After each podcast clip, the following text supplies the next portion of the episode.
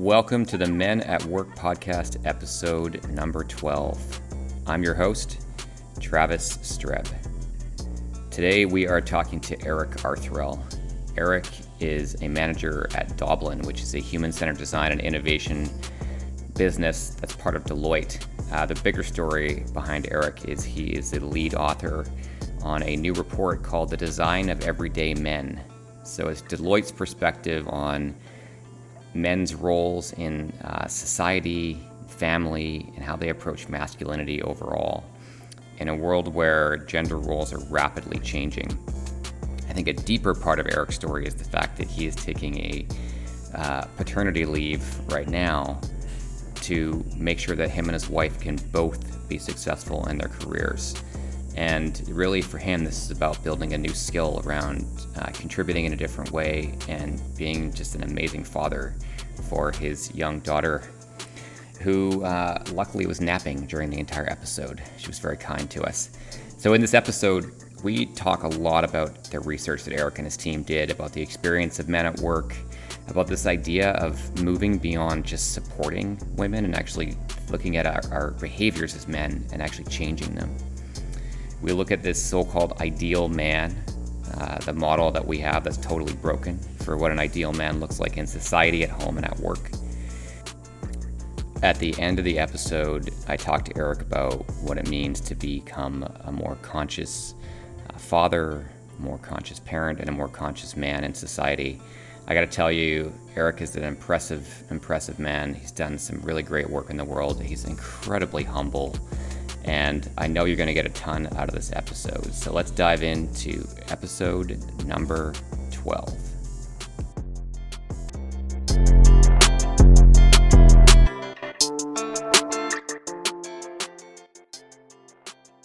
So, Eric, um, here we are. You're at home. You're taking care of your young daughter, and we're talking about men at work. So, yeah. it also so happens that yesterday April 8th, your big report dropped, uh, yes. uh, The Design of Everyday Men. And I want to talk a lot about that report. I got a chance to read it yesterday and, and this morning, but I'm curious, like, where did you come up with the idea for this? Like, how did you even think of this idea? I think the report tells a really important story and, and one that I've been personally living for the past few years. So, so as you mentioned, um, where I currently sit is uh, is at home with my daughter Elin, um, and I'm on paternity leave for seven months, and I'm into about month two of that. Rewind um, a few years ago um, when my wife and I, her name's Erin, when we were first thinking about having children, I was thinking really long and hard about the role that I wanted to play um, as a man in our relationship and, and and how I could could continue to support her in her career and and also um, just be a, a, contributor to, to, to gender equality. And I think that, like as we know, the world is changing. Default gender roles for men and women are, are starting to disappear as as as women become more liberated to experience all the advantages that men have traditionally held for for generations now.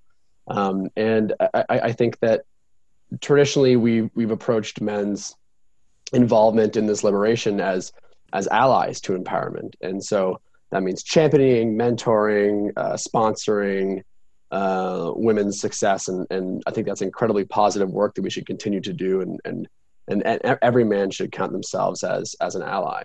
But when I was thinking about the roles that I wanted to play, now that we were having a, a child between Erin and I, I experienced something that that allyship couldn't really fully address for me. Um, and so, in my new life as a father to be, I knew that being a traditional financial provider, like my father and his father before him, et cetera, would be of, of, vital importance. But I also knew that emerging research was suggesting that um, taking on a caregiver role or household manager role or supporter to my spouse may be similar to what people's mothers take on or my mother took on and her mother before her, et cetera, was also going to be incredibly important. And really, allyship didn't fully solve that that tension for me. And so I believe that in a society to have gender equality, all people must feel enabled to, take on the roles that, that make sense for them and, and find the balance that works for them. And, and, what this meant for me was actually changing what I found to be important as a man, how, how I was defining my manhood. And so it wouldn't be enough for me to simply put my head down, make money, send the paycheck back to my wife and kids. That wasn't going to be enough. My wife has a, a very important career, and that, that career is, is equal to mine. Um, so that means I'm going to have to do different things that maybe some men before me didn't do. And so I, I don't consider this allyship, I, I consider this active participation. And so, what active participation means for me is, is starting to redefine what it means to be a man, redefining the roles that, that men take on. Um, and so, this meant expanding not only what my wife can be uh, in her own, you know, uh, women's empowerment, but it also means expanding what I can be as a man and taking on new roles that are maybe non traditional.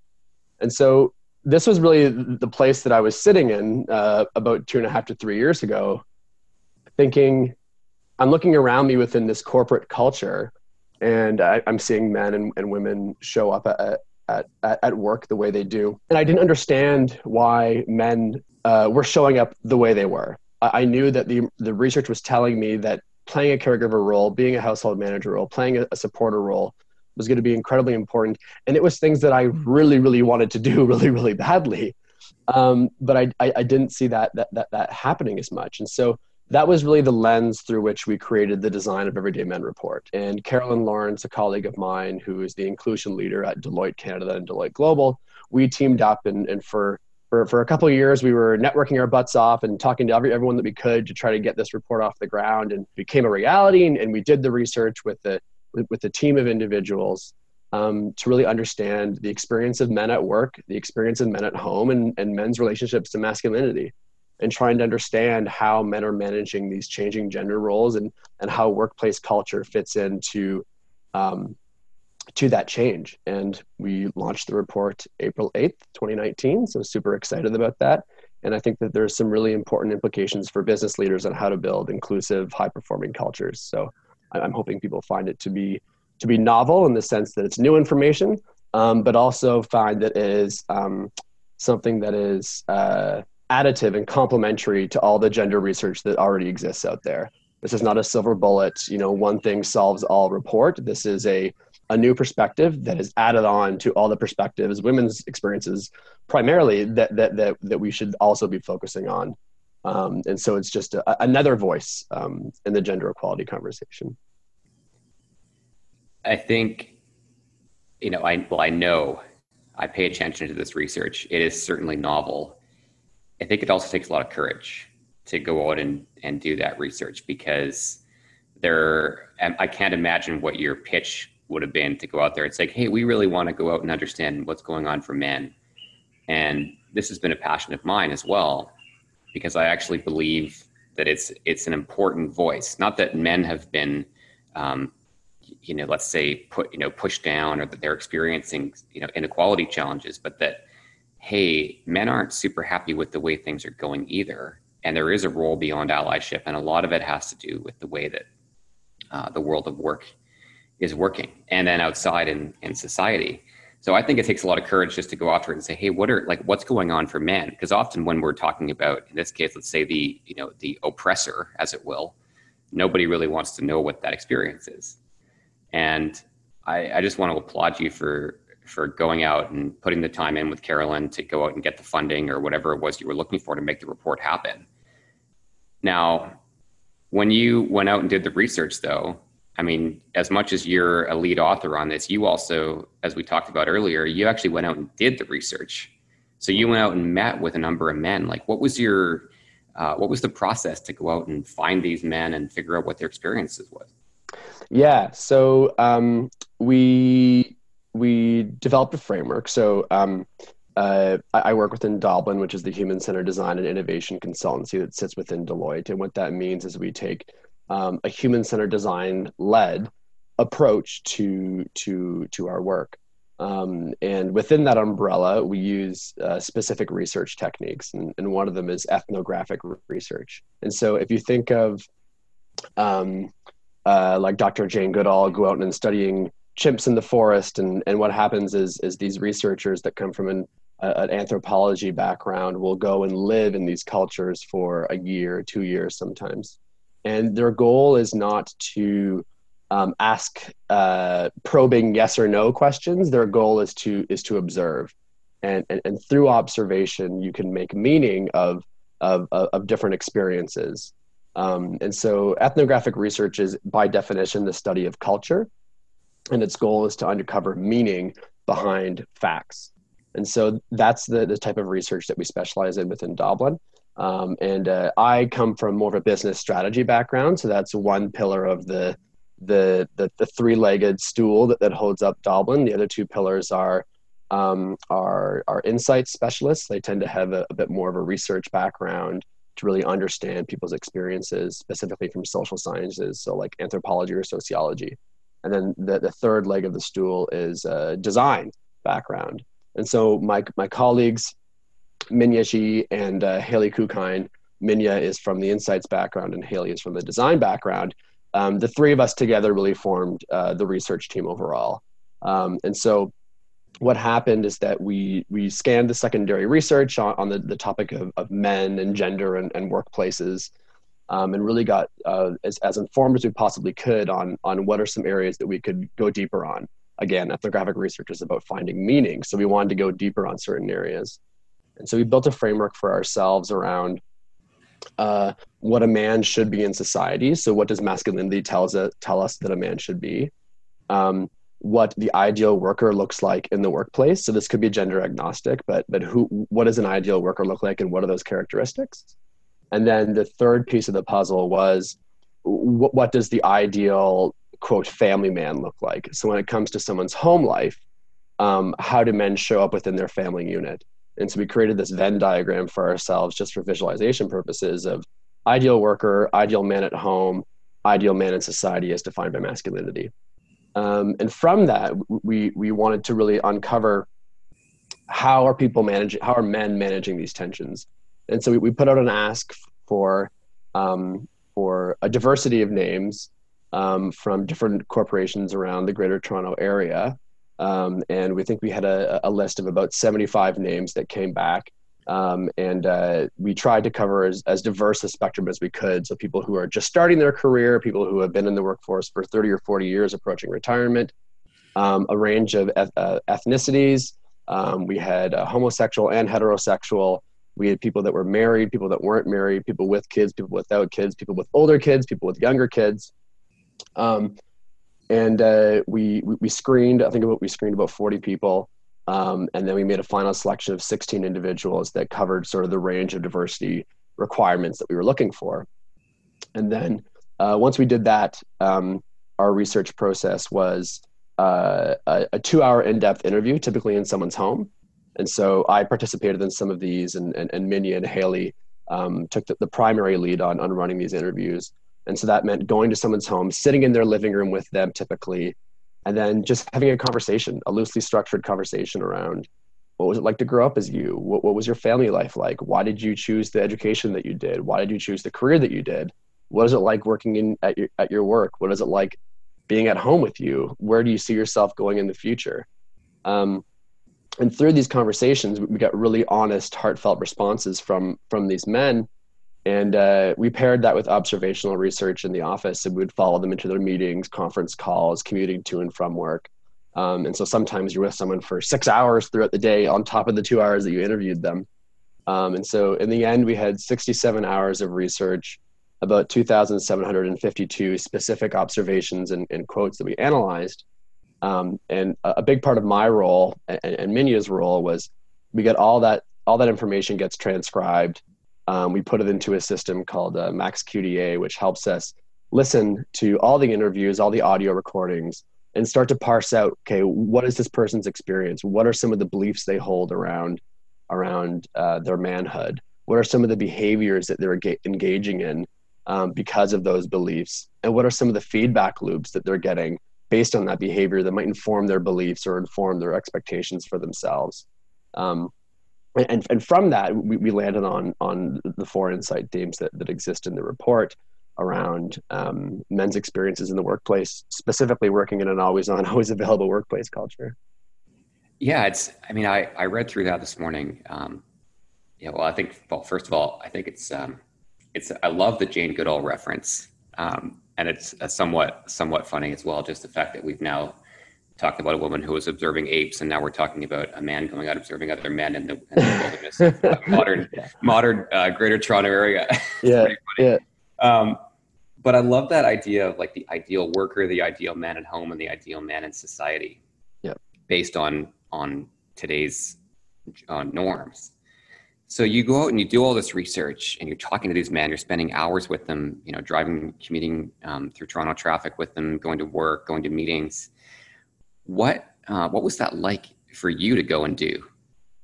Yeah, and so um, I, I, I led. I, I think I led one of the interviews, but my primary role was listening to the the interview recordings afterwards and and hearing my colleagues Minya and Haley uh, tell me the stories of, of of of these men and reading through their field notes, and um, I found it to be. Uh, so me going through this process on my own as well so having a child and and entering into this new phase of life and thinking about where's my career going to go in the future. And then hearing these men talk about their own lives and their own careers.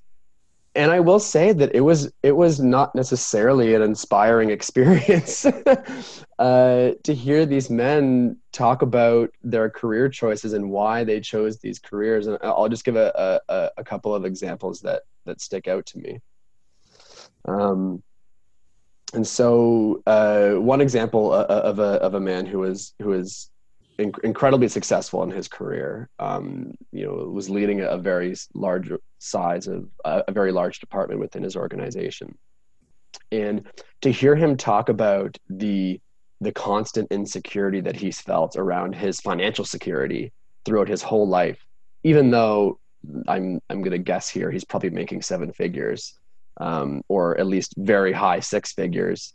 Um, to hear him continuously talk about the insecurity around has he done enough? Ha- has he has he delivered enough on his financial responsibilities? Um, was almost disheartening. Like like sometimes you want to take these men and you just want to shake them and be like, no, you've done enough. Like you don't need to to keep pushing more and more and more. You you you've reached the pinnacle, and and the the the connection between what we would perceive as as highly ambitious and that that high ambition being driven by a sense of insecurity specifically around financial insecurity. Um, i think th- this one man that i'm referring to specifically said he always felt um, uh, um, emotionally insecure about having the financial security to start a family. And so his his his his path to starting a family was about could he provide financially for that family um, and I think that a lot of men w- would hold that that same that same insecurity. Um, another man that we talked to that was actually an immigrant from from another another country um, comes from a culture where where men are expected to be to be breadwinners. So he was sent off to school internationally to to to to, to go and, and to make money for the family. Well, his sisters obviously were not given the same opportunities that he was to have education, which is a whole other, another issue but but he felt that now being in the workforce he has to send money back home to to his family. And so his primary responsibility is go make money and make enough money that you can support the family. And, and that's the role that you're going to play. There isn't going to be an alternative for you. Um, and so it, it, was quite interesting to hear I, I, think some of the some of the, the, the false perceptions that, that that started to break down in my mind were um, we we associate the pursuit of power and, and, the pursuit of status within the workplace as a uh, like a um, that's what you should be pursuing as a man specifically as a as a woman as well but but this research was was on men obviously. And so um, uh, I'm I'm a valuable man if I pursue power and status in the workplace. And so what happens is these men as they're growing up and thinking about which which occupations to pursue even out of high school they're already limiting their choices to only the occupations that will give them power and status and financial security.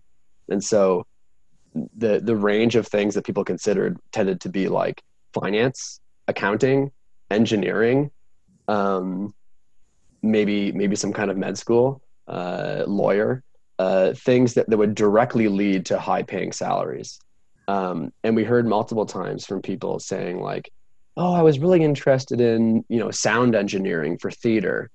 but then I realized that there probably wasn't too much of a career in that, so I so I didn't pursue that. Or another person that we interviewed saying, I used to be a, a top tier uh, racket sport um, like uh, like tennis or, or badminton or something like that. I used to be a, a top tier racket sport uh, player, but now ever since I started working here, I don't do that anymore because it conflicts with my with my career my career ambitions. And so the, the, these men that that have that have chosen these careers that, that are that are for the most part high paying, like these are all people working in corporate jobs in companies that were larger than five thousand people, um, and so uh, all doing all, all, on the the higher end of economic privilege for sure. Um, no, no no doubt about that. And it seems that like they've all made choices to to to to to set aside some kind of personal interest or personal ambition in place of uh, their their pursuit of, of of financial security or some kind of power or status within the organization. And so sitting and going through these interviews and one interview lasts two hours and it would take me eight hours to to break them down because I'm listening to things and I'm re-listening and re-listening and trying to hear the intonation in their voices and and you hear these emotions crack through and sometimes these men start start crying during these interviews because um, it's the first time I've ever talked about these things. And it really, it was really impactful. It, it made me sit back and think and go like, what the hell do I want out of life?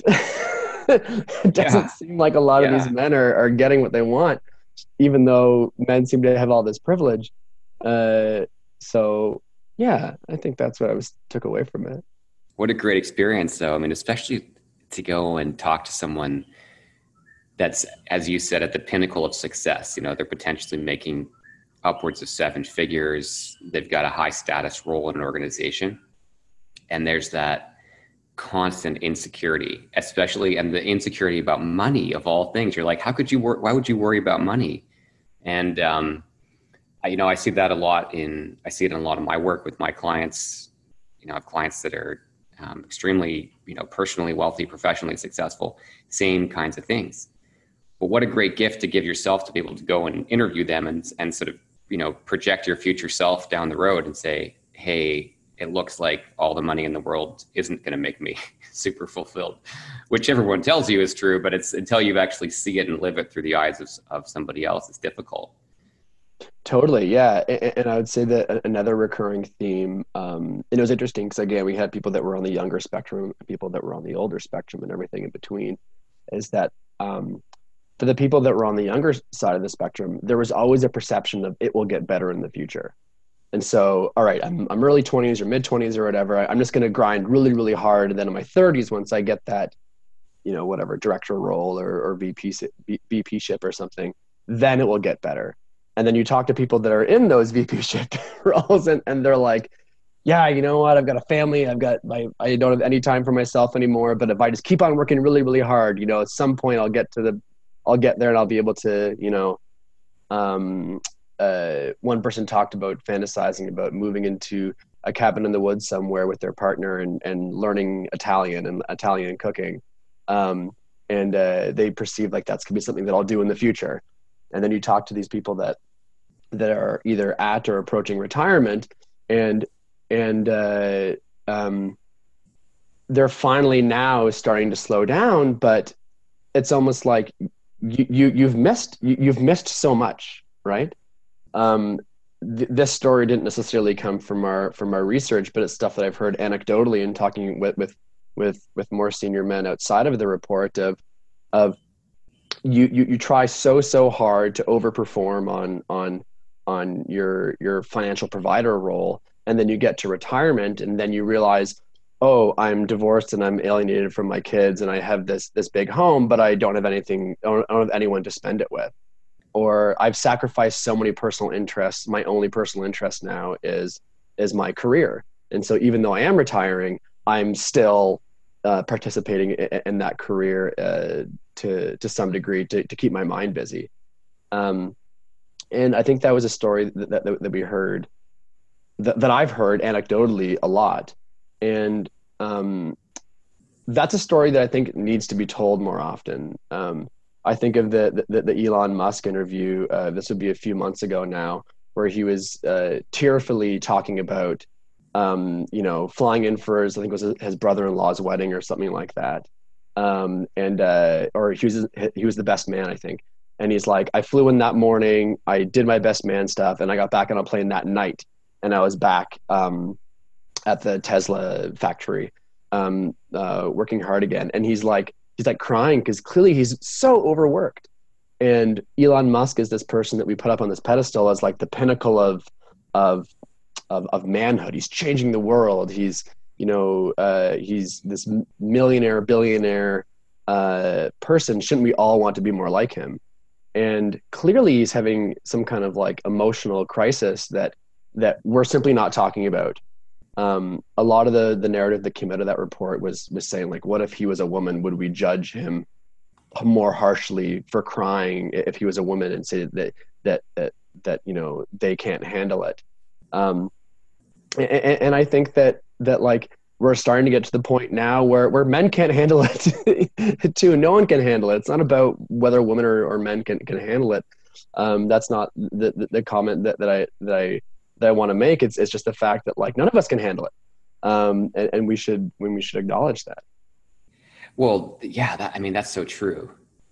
But I, I mean, hearing that though, that the emotional piece, like when you were talking, this, this is a big this is a big area that I, I t- I've talked to a lot of guests about is the idea about the ability for men or women or whoever to show emotion at work and how much is allowed how much do we tolerate? What's the you know you said what's the um, the ideal worker ideal man? What's the ideal amount of emotion to put on display? And men are notoriously you know we know we are terrible at having any kind of emotional range generally speaking especially in the workplace. It's like RoboCop comes out and you just do your work and and um, take no prisoners. Did you get a chance to dig into any of that in your research? I know I know you've got these big themes you pulled out, but in your you know you went in depth. You got to listen to these interviews. Did you have a chance to talk about the emotional component of work? Yeah. So I would say that um, I'm going to make two comments on that. One is about the research, and one is just my own personal experience now being on on paternity leave. Um, from our research, I would say that um, the men that we interviewed tend to have a, a, certain like a like a divider, a divider between what is acceptable at work and a divider uh, on the other side being what is not acceptable at work. And the things that w- would be considered unacceptable at work um, are really uh, personal issues, but I would call them human issues.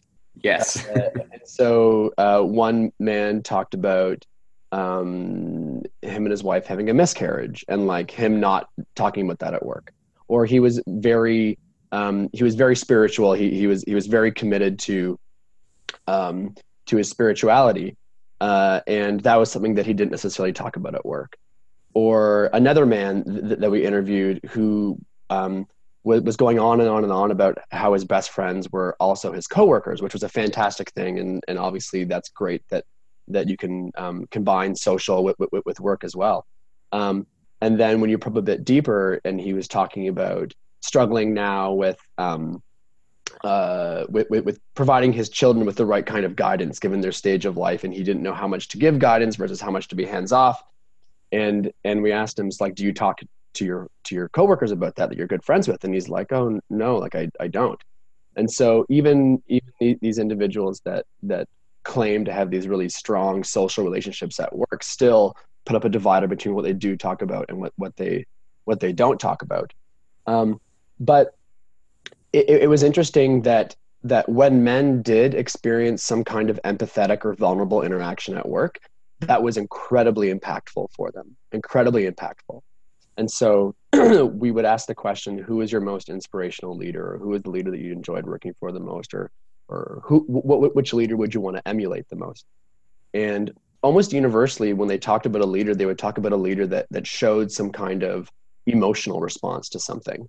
Um, one example that pops out to me is uh, a man was talking about a, a leader that they had um, who was who was quite a bit more senior than they were. that They they had, had grandchildren, and um, this this leader started talking about their grandchild, their granddaughter, I believe it was, and became quite emotional in showing their love and and their and their sort of uh, connection with this granddaughter. And for the man that we interviewed, he was like, I had never seen that side of that person. I never even realized that they felt that they had those emotions within them. uh, but but that even that one experience w- was so impactful for them because they're like, oh, now I'm close to this person. Now now I understand them a bit better. Now I can I know that within this workplace, it's okay for me to show my own um, uh, empathy or vulnerability. Uh, and so when, when, empathy and vulnerability did happen, um, however rare it might have been, it was almost universally this positive um, uh, connective tissue that brought people together. Um, and, and it gave permission to everyone else to also show those behaviors. Um, uh, so that, that that's what came out of our out of our research, I would say, in relation to that. But then I think about me going on my paternity leave and the emotional roller coasters that, that I've that I've been uh, going through. I've never considered myself to be um, an angry person, but I would say that my default response to go to anger when you're frustrated about something to do with babies, which babies are frustrating. yeah, they, they, do. yeah. Uh, and having to be like, whoa, like, why am I so angry? Like, like, and really having to, to deal with that and manage that and, and, and understand how to, how to hold back on that and, and either how to be um, empathetic or, or, or, uh, maybe tolerant is, is a is a, is a good word as well um, of just like grin and grin and, and, and bear it as opposed to um, responding with anger or trying to find some kind of different way to respond to it. That's sort of been on on, on like the, the, the tougher side. But one of the biggest liberations that i've felt is like i like cry all the time now for like positive joyous reasons. Uh, and uh, and that has been so incredibly liberating to just be like yes i can just like be happy and be overcome with that emotion and let that show through and it be a positive happy thing. Um, carolyn sent me a, a, a, thank you package once the report launched because obviously i'm on pat leave so she, she mailed it to me. Um, and she put a nice note in there. And then I called her right after that and I like blubbered on the line like you mean so much to me and all this. And and like it, it, felt great. It felt great to be able to like show that emotion right? And so um I, have been fascinated with the with the emotional changes that that that that you go through um, caring for such a small little individual and caregiving can be many different forms my form is, is with my daughter um, but uh, you know if men did a little bit more of that how would that impact how we work out um, uh, in the workplace and, and, the empathy that, we show there? Um, and that would be an incredibly interesting um, outcome from being more of a caregiver. I think it's that's a, such a good reflection, Eric. I mean, you've been at this for uh, a couple of months, as you say on Pat Leave, but you've been thinking about this and and doing the research and talking to these men and having these experiences. But the emotional piece is huge, and I I wonder if you know, if if men were to be more involved, um, let's say in, in, traditional or in less traditional roles, you know, say doing more of the uh, caregiving type roles, and not even at, in home, but also in society. So more men doing things like working as teachers and working as nurses and things that you know many years ago were traditionally female roles. That those kinds of, of jobs can can create more emotional connection, and that might be part of it. But it's so true. It's so true that we as men, we love to use anger as the mask for any emotion. So we look at it and we're like, hey, I'm feeling sad. Well, I might as well just get totally pissed off and angry. Or, hey, I'm frustrated. Oh, anger better be the good response. And, you know, part of it's programming, part of it's, you know, the way that, um, the way that we learn. But there's i love your story because it's like hey there's um there's an antidote for this which is you know spend a couple of months at home with your with your young daughter and see the kinds of frustrations that allow emotion to actually flow. Um, that was certainly my experience as a parent. I didn't experience it um, as early on as you did. I was very much head down trying to provide get things done i was you know the sole breadwinner i was very young when my first daughter was born and so I felt a huge burden just to provide. So it was like head down, get in the car, go to work, make money, pay the rent, all that. Um, it wasn't until later on that I kind of had my awakening where it's like, oh, hang on a second, your kids need and your wife needs you as opposed to the money. Um, yeah. And it's, so it's an interesting revelation. So, you, so let me ask you a little bit more about the the friends thing because you talked about how some of the people you talked to they said oh they have they have male friends. A lot of them are their colleagues or they have other male friends. You know my experience has been that most of the friendships i've had until recently there wasn't a lot of emotional content. Like there's topics that are very safe. You can go talk about not even just like typical guy stuff like sports and beer but you can talk about current events or politics or whatever but there's a there's a line as you say where it's like, no, I'm not going to talk about the miscarriage, or I'm not going to talk about the fact that my wife and I are having marital challenges, or that I don't really know how to care for my eight month old daughter, or whatever. It's like, no, those are things that you just don't talk about. How, how, how much of that, like, did you come across men that had that had those kinds of friendships where they actually could talk about emotional stuff, and did you see any big differences? yeah, yeah, no, I think it's an interesting question. Um, I, I would say that that we that we the men that we interviewed ran the full gamut. I would say that there are some men that would claim, uh, you know, one or two very close friends that they've known for ages or um, se- several several years, and they could be as as emotional and open with that person as they as they wanted to be. There were some men that said, "I never see my friends anymore. mm. I work and I have family." and friends are something that that is a, a, a privilege to see you know once every month or two or something we'll make time for it um, all the way up to you know the, the, the the one man that we interviewed that said that he essentially works with all of his best friends and so he he he sees them he sees them all the time um, but yeah I, I i don't know um, i can't think of, of specific uh, triggers or insights around the difference between men having uh, empathetic, vulnerable friendships versus men having non-empathetic, non-vulnerable, vulnerable friendships. I would say that um, in my own personal experience, that you know, having a wife like Erin and seeing the way that she interacts with with her circle of friends, and and being there sometimes as the only man if if the situation just happens to work out that way um, and seeing the way that they have conversations versus the way that, that that men have conversations within friendships it is incredibly different. Um, and that's where i sort of like became you know awakened to this new world of of, of friendships because i didn't even necessarily realize that, that that there was there was like alternatives to it um, I think about a I think about growing up, uh, you know, like through high school and university and things like that. And when I needed to have sort of a more vulnerable, empathetic conversation, I tended to have those with women who were friends, um, and not as much with with the men that I was I was I was very close to. Um, I think though that I've made more of a conscious effort to just on my own to change that where like I'll I'll kind of like almost go out of my way now to to have um, open and honest conversations with with the people that I'm closest to that are that are men because I think it's important. I, I think it's I think it's we're all going through stuff. Everyone's got their own their own mental baggage that they need to they need to sort out and um, that was probably uh, at a more in a more macro sense, that was one of the biggest insights from our report is that a lot of the men that we interviewed said this is the first time I've ever talked about these things before.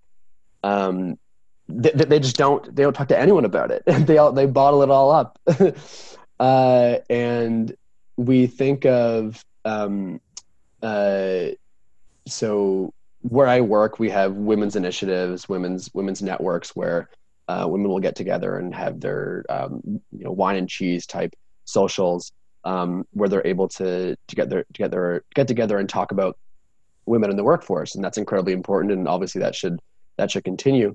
Um, but we, we have a perception that the workplace is innately a boys' club, and I think that the, the, the term of boys' club is a is a misnomer because yes, it is a boys' club that is more easily to integrate into if you are male, but boys' club does not, for by any stretch of the imagination, assume that men have some kind of like safety net of, uh, of emotional protection. It's actually i would argue that it's the opposite of that. The, the boys club is where you go to posture how awesome you are and, and make fun of those who aren't as awesome and, and encourage yourselves to to to push even more on becoming more awesome. It's not the place where you go to say hey i'm really struggling or like hey i can't handle this or hey i need help on this thing.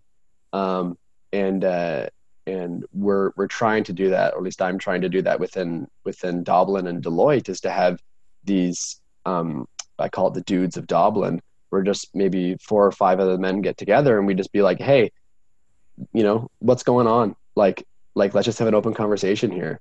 Um, and it's not meant to to reinforce any kind of boys club atmosphere or reinforce any kind of uh, male privilege necessarily. It's more meant to be like the world is changing. We need to show up differently. How are we trying to show up differently? And what is it that we're struggling with? And what is it, what is it that, that we that we need to uh, that we can share with each other? Um, that simply doesn't happen within friendships, within uh, uh, working situations, um, and uh, I think it's something that we need to do more often. Yeah, I, I couldn't agree more. I mean, I'm interested uh, to hear more about the, the dudes of Doblin thing. I mean, I, out outside of work, um, you know, I, I, get involved in a lot of men's work, involved in men's groups um, locally and and in, in um, other parts of the world as well. And it's one of them. It's been one of the most transformative, if not the most transformative experience. Is anytime that you get men together to cut through the bullshit, the posturing, all the um, ego stuff and actually have real conversations, you start to realize how similar our experiences are. And that, as you said earlier, that vulnerability creates closeness. And what most men are looking for is that closeness. In, in the workplace, I, I, I'm with you. Like, it's not about having, you know, the men's network it's about just having something like the Dudes of Doblin, where men can get together uh, and cut through the bullshit and talk about the struggles that they're having or the successes they're having and challenge each other or whatever it is without getting into that masculinity contest of like, hey, how many hours did you work or how many beers did you put down on the weekend or whatever it might be. So when you, how long is this, how long has your Dudes of Doblin thing been going on? Obviously, it's hard to do now, I guess, if you're on. Yeah. Yeah, so um, I, I, don't know if, if the, the, the, dudes at Doblin are, are are still doing it while I'm on pat leave. Maybe they are, um, but uh, we've done I want to say four four meetings. Initially, they started because we were finalizing the insights in our Design of Everyday Men report, and I wanted to test these insights with a with a like a almost like a focus group of men to say, does this resonate, or are we are you guys like this makes no sense at all? Um, and so it began that way to say, this is what we think the experience of men is at work right now. What do you think? And that was a really, a really great conversation because um, it, uh, it was this, it was this really interesting experience where, where these men come into this room um, in a business context um, uh, to do what they think is give feedback on a piece of work. And that would be not dissimilar from whether it's a financial services report or a gender diversity report like um, and so initially they they all have their like you know critique hat on and they're all sitting back in their chair and they'd be like well i, I would word it this way or i would da, da, da, da. Are, the, are these MECE mutually exclusive collectively i can picture it now yeah and then and then within like 10 minutes they're like oh this is about us like like this this is about like me as an individual and my experience this isn't um, and, and that's that's what's been super impactful with this report as well i think is that specifically for for for senior male leaders is that we tended to to approach gender diversity and inclusion as um, like uh, like the problem of someone else that i need to be empathetic towards. Uh, and so I, as a senior male leader and so um, it tends to be externalized from your own personal experience. And so you get to sort of treat these issues as almost arm's length um, and and your job is to be an ally and supporter and championing and not and not make that situation worse and try to improve it. Um, but the, the insights that we have here in the report are not arm's length. They are they are right there in your face. They are they are about you.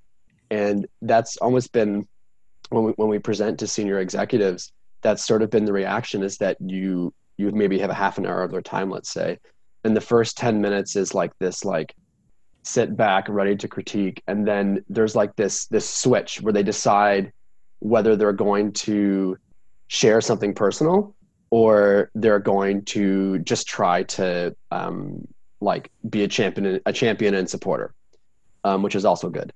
Um, but for the people that that flip, that switch flips they kind of like get a little bit silent and and they start to share these really personal things about their experience um, uh, that uh, that I don't know if they've ever been invited to share in that way in the workplace before. And Probably so, not. yeah, and so when I think of, of Dudes of Doblin, um, that initial meeting was more about the report, but since then it's just been like, let's just get together and talk about how you're feeling on stuff. Like it's not even necessarily about gender anymore. It's just about like, like let's just chat. What's going on? Like how can I how can I help you? How can you help me? Uh, yeah. And I've had some really, really awesome conversations of uh, that, that have come out of that.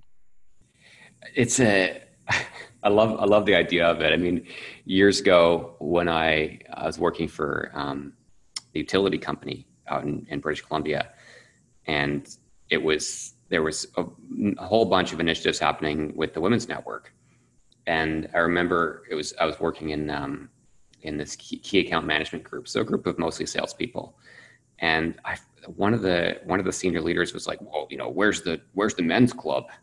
You know, we didn't have a men's a men's network." And I, I kind of wonder if part of him was asking, like, "Hey, I I kind of would like to have a safe place to actually have a conversation," and it was just masked as the typical, like, "You know, we need to get together as men," and blah blah. It was, but it's it's so funny that that um, that that's been you know the same similar experience for you but when you actually create it which um, kudos to you for actually having the courage to to make that happen uh, I, I, I will so I, I, will caveat really quickly on, on the, the the courage side of things is that dudes of Doblin would not exist if it wasn't for very strong encouragement and support from from my team members Minya and Haley um, and so there was this this funny dynamic that was happening is that um, I mean, I was the manager on the team, so I, I was in and out of the working room uh, doing different things. And Minnie and Haley tended to be the two that were in the working room um, pretty consistently doing analysis. And and we'd have different men throughout the around the floor, either from Doblin or not from Doblin, from the broader Deloitte.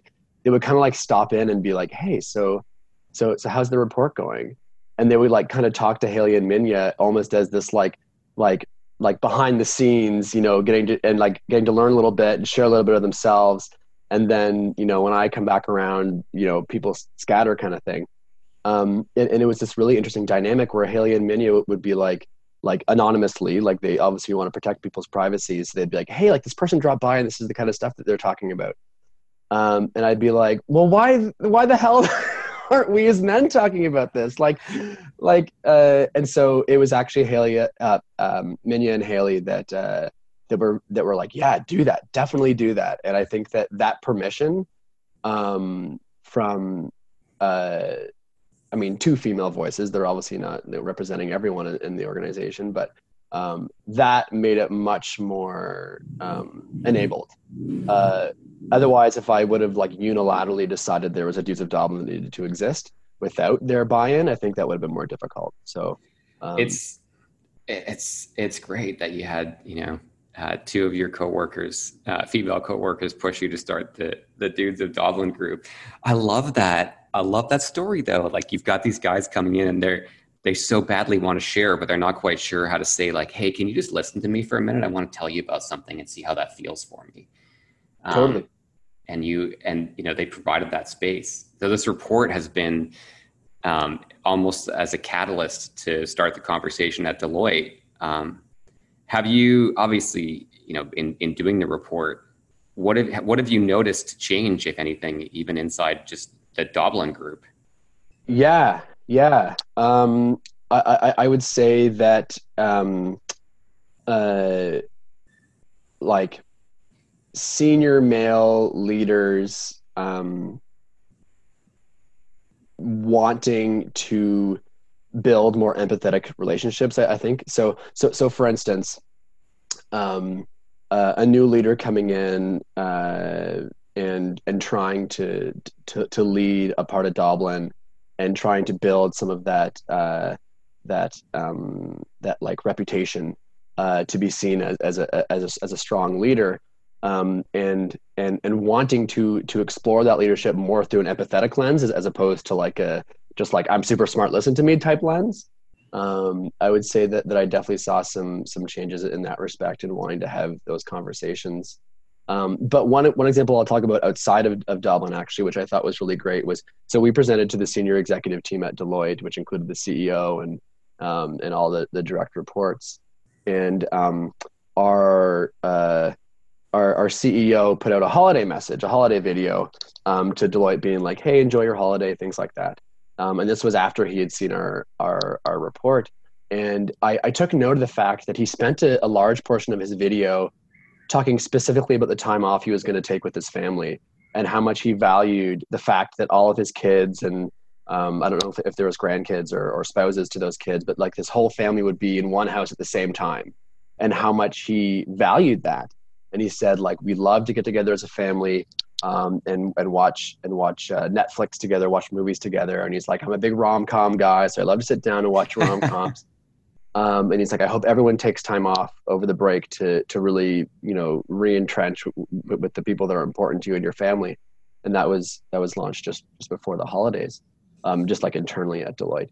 Um, and I was like, I don't know if I've heard our leaders talk like that before to to it, i mean the, the, message of like yeah keep pushing revenue keep keep growing obviously that's that's like as a leader that's what you're supposed to do right um, but then to also spend such a large portion of that video talking about something as as personal as family and how much you value that and then and then kind of openly admitting that you like rom-coms which is like you know for a lot of men would seem risky right to talk yeah it's a big that. emotional edge to talk about something risky yeah i know liking a romantic comedy um and uh, so so it's it's seeping in for sure. Uh, and, and, I would say that that when we present the findings to senior male leaders and we talk about the insights that are in there and and the always on always available workplace culture being like a key barrier to to any individual um, uh, wanting to show up more as their whole self at work and, and and bring more of their whole self to work when being always on always available is such a such a high demand of, of, of, of your whole being, right? When we present that to senior male leaders, almost universally, they're like, yeah, I know. Like, like that's how I feel. Like, like I agree with you. This is not new information to me. This is stuff that I already know. But what do we do about it? And and our goal is is just to have that be a conversation that is happening.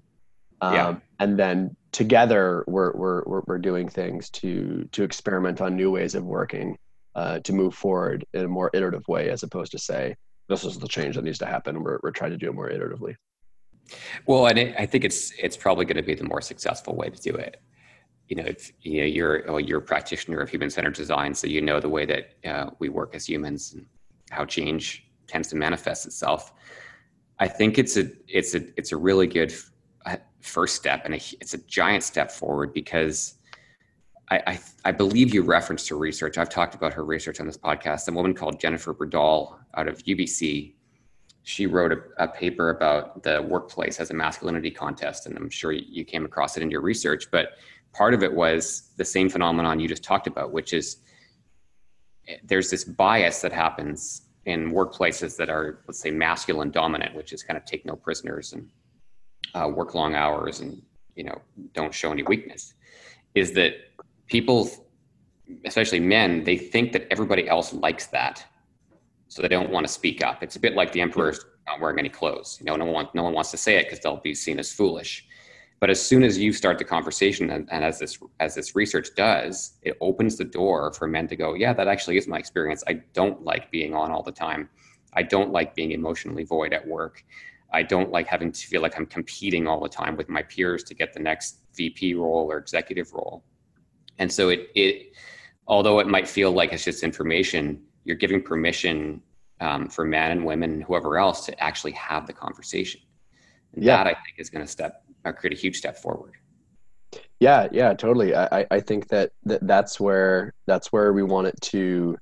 Um, what what what we what we didn't want to happen is for this to be like um, uh, let me use an example here of like uh, uh, buying everyone in the company new cell phones or something like that, where the CEO goes, uh, "What's the cost? Yeah, okay, okay, signed, boom," and then yeah. move on to the next thing, right? Like that's not what we wanted. We we wanted this to be like like uh, uh, an internalized thing, um, uh, a way of being, a way of working that is more foundational.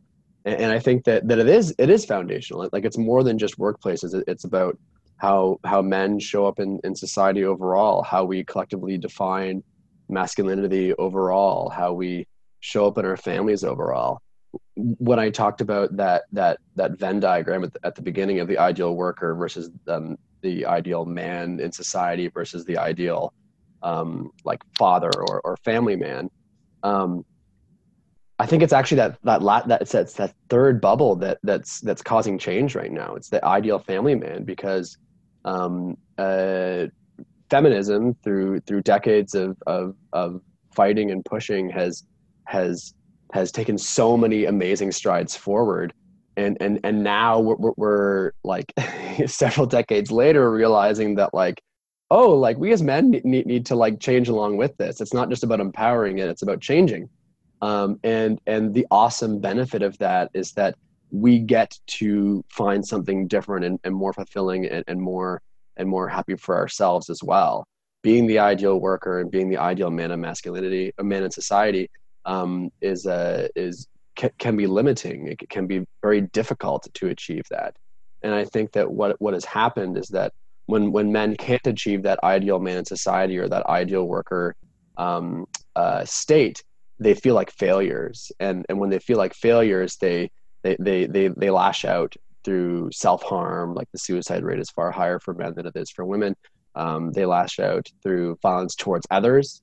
Um, and so, uh, like we think of sort of the the like the the far right version of gender equality is that like men are disadvantaged and it's feminism that's causing men's disadvantage and so men need to fight back against feminism i think that's that's totally false it, it's actually the complete opposite it's that men are feeling like they can't be the ideal worker and the ideal man in society because those definitions are wrong. And if we just actually participated in feminism and fought for our own change as well, we would realize there's a whole better way for us to show up. Um, there was one study that I looked at about millennial men, and it found that um, men that were in, in relationships, uh, the ones that um, claimed to most equally share the outside of work responsi- responsibilities with their spouse. They took on the most caregiving, they took on the most um, uh, supporting and household management, along with their spouse together, claim to be the happiest. And so, uh, you know, if you are taking on more than your fair share of financial providing at the expense of these other roles, you might actually be less happy as a result of that. And you might be more happy if you actually lean into these, these, these new roles that are that are becoming accessible to men because women are are, are taking up new roles as well um, in the workplace. Um, and so I think it's, it's it's a positive news story for sure. It's, it's a good observation. I mean, I notice that on a weekly basis, and in weeks where workload is super heavy for me, and I'm doing less on the home front, I'm making literally making more money and feeling far less fulfilled and happy. So your the research yeah. is is certainly reinforcing my own experience around that. And and weeks where, you know, I'm I, it's a slower week. Um, you know, certainly big insecurity because I'm like, oh, I'm not making as much money. But I walk out of the week going, oh, I'm way happier. I got to hang out with my girls for a couple days, and I was there when they woke up, and I was there when they went to bed, and I was there when they got yeah. home from school, and uh, I got to make a meal, and all those things they do, I believe, certainly they do add to more happiness. The challenge is, I think it's hard for men to either see that because they're not trying it out or they're afraid to admit it um, because that is a sign of weakness, which we're not supposed to show in this ideal man scenario.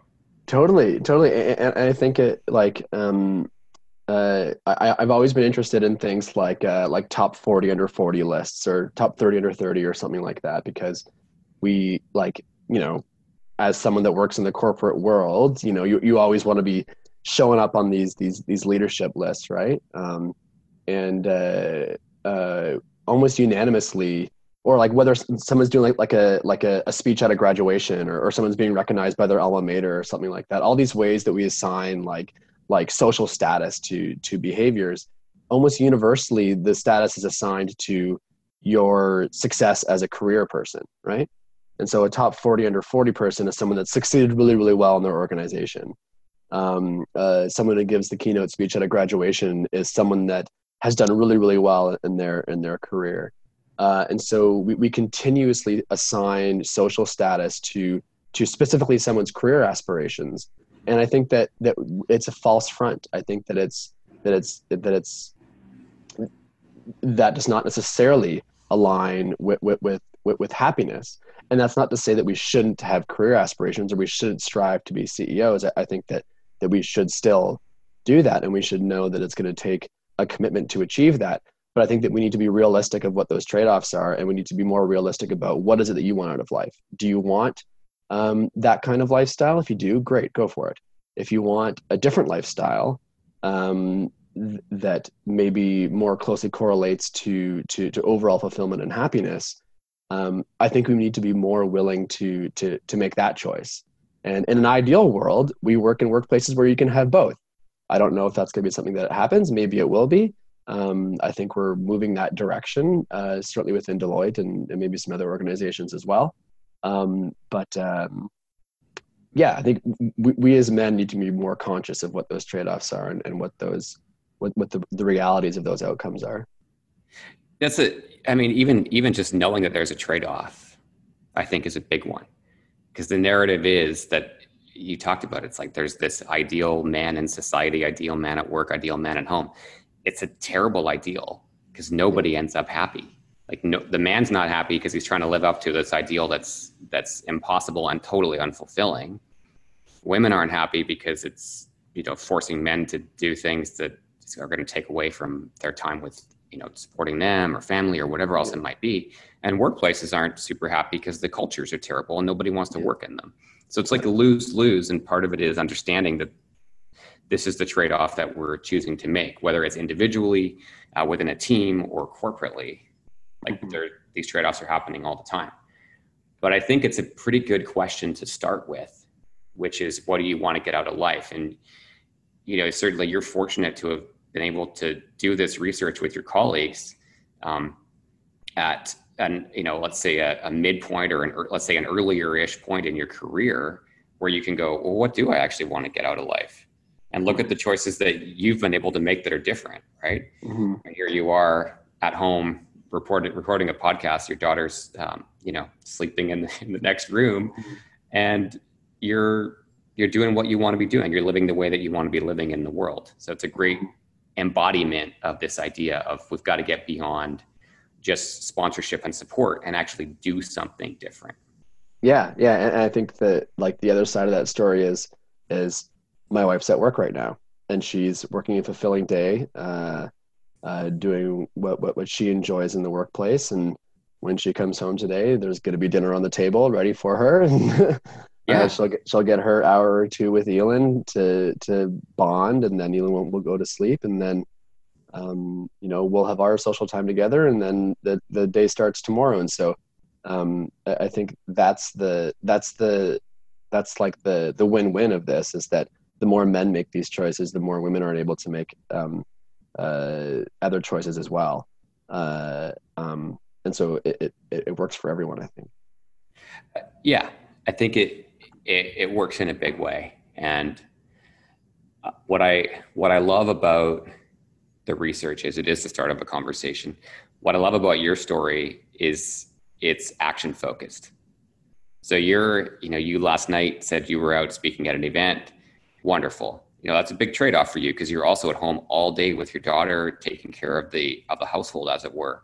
But you're making it work and you're choosing to do things differently. And I, I think it's an important conversation for men to be having about sponsoring, supporting women and gender equality. Yes, good, do it and there's also going to be some behavioral changes that we can take on as well.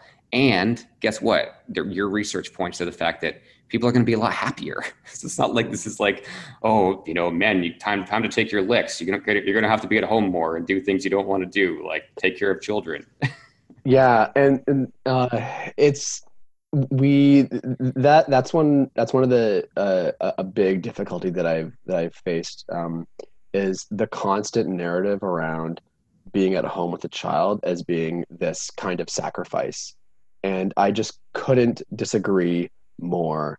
Um, uh, e- even even terms like parental leave, like I'm leaving to go do something different, or I'm engaging in unpaid work. I, am engaging in uh, like something that is lesser for some reason, or um, uh, like there's there's like this game of like one one upmanship um, around uh, caring for for a child as well. I find sometimes where it's like like uh, like I have one child now, and everyone everyone's always like, oh well, wait till you have two children, then it gets really really bad. Or like she started walking a couple days ago. Oh well, now hide everything off the off the um, tables because she's gonna be walking everywhere. Like it's always like this warning that things gonna get worse or like yeah like like your life's gonna fall apart and like I'm not not gonna say that it's all sunshine and roses, but it's not. But like at the same time, like it is incredibly fulfilling, incredibly fulf- like I got home last night from my from this panel, and it was too late to see Elin because she was already in bed, and all I wanted to do was wake her up and hang out with her, like, and that's that is like the the most rewarding part of this, and um, I think that for some reason we always want to talk down this work of caregiving and, and think of it as some sort of like deviation from our true path in life and i don't know i, I don't agree with that and i think that um like you know as a man i'm definitely late to the game i think women have probably known this for quite some time and so uh, i'm probably saying a lot of stuff that some women are like yeah you know whatever man like we've been saying this forever and now you're finally getting to the game but um, uh, I I would applaud these women for for leading the way, and and they are the ones that are setting the examples that we should be following. They're the ones that we should be learning from. Um, they're you know they're amazing, powerful uh, individuals that that men are eons behind in some in some instances as well. Yeah, um, like they actually get together with their friends and talk about real things they don't turn the TV on. My wife had a friend over, they didn't turn the TV on, and I was like, You're just gonna talk for two hours? you do something else? Yeah. Yeah. yeah.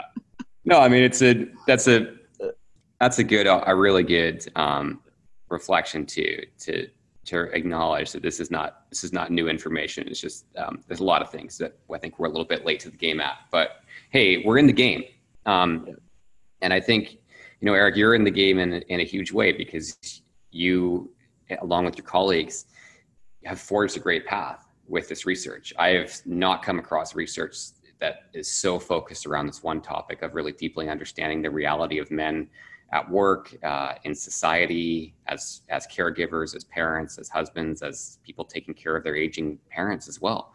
There's a lot here, uh, and I'm so grateful that you were able to make time and that Elin's nap lasted long enough for us to have this conversation. Before we close the interview, right now. oh, she's just about to wake up. Well, she, she's uh, she's looking up at the ceiling right now on my on my baby monitor. So this is perfect timing. so then, where uh, before you have to physically leave, uh, I'm going to include all your info in the show notes and the report and all that. But where can people go to find out more about you, about the report? Um, and just the, the work that you're doing in general. Yeah, for sure. So the design of Everyday Men report is hosted on the Deloitte Insights platform. And so that's a global platform for Deloitte's thought leadership. And so if you just go into Google and search Deloitte Insights, the design of Everyday Men, um, you'll see the synopsis pop up there, and then you can access the, the PDF. Um, uh, personally, outside of Deloitte, I, I also have a blog called Mate Modern, M A T E modern.com. Um, and I'll also do some commentary on that blog at some point on the design of Everyday Men Report, share a bit more of my personal story around it. Um, and also on that blog, I, I uh, just talk about some of the experiences and, and, thoughts that I have as a, as a man going through this evolving maleness, I call it. Um, and uh, so I encourage you to go check out that. Um, and uh, if you want to see awesome videos of a little baby that's learning all the new things that a little baby learns, um, you can follow me on Instagram and Twitter at Arthrell24, A R T H R E L L 24. All right. Uh, it's a great feed, by the way. You're getting like live action from a, a father taking care of his young daughter. It's, it's a different set of eyes. yeah. Eric, thank you for being on the cast. Thank you for the research and thank you for being an embodiment of this evolving maleness, as you call it. Um, I wish we had more time. You better go take care of your daughter. And um, all right, that is a wrap on episode number 12 of the Men at Work podcast. As you can hear, Eric is doing some amazing work out there in the world. I'm going to link up all of his information in the show notes so you can go take a look at the report, have a look at his research, and learn more about this great man. If you enjoyed this episode, or any other episode of the Men at Work podcast, please give me a like. And if you have the time, I would sure appreciate you giving me a rating and a review on iTunes, on SoundCloud, on Stitcher, or wherever else you listen to your podcasts. All right, that's a wrap, and we'll talk to you all next week for episode number 13.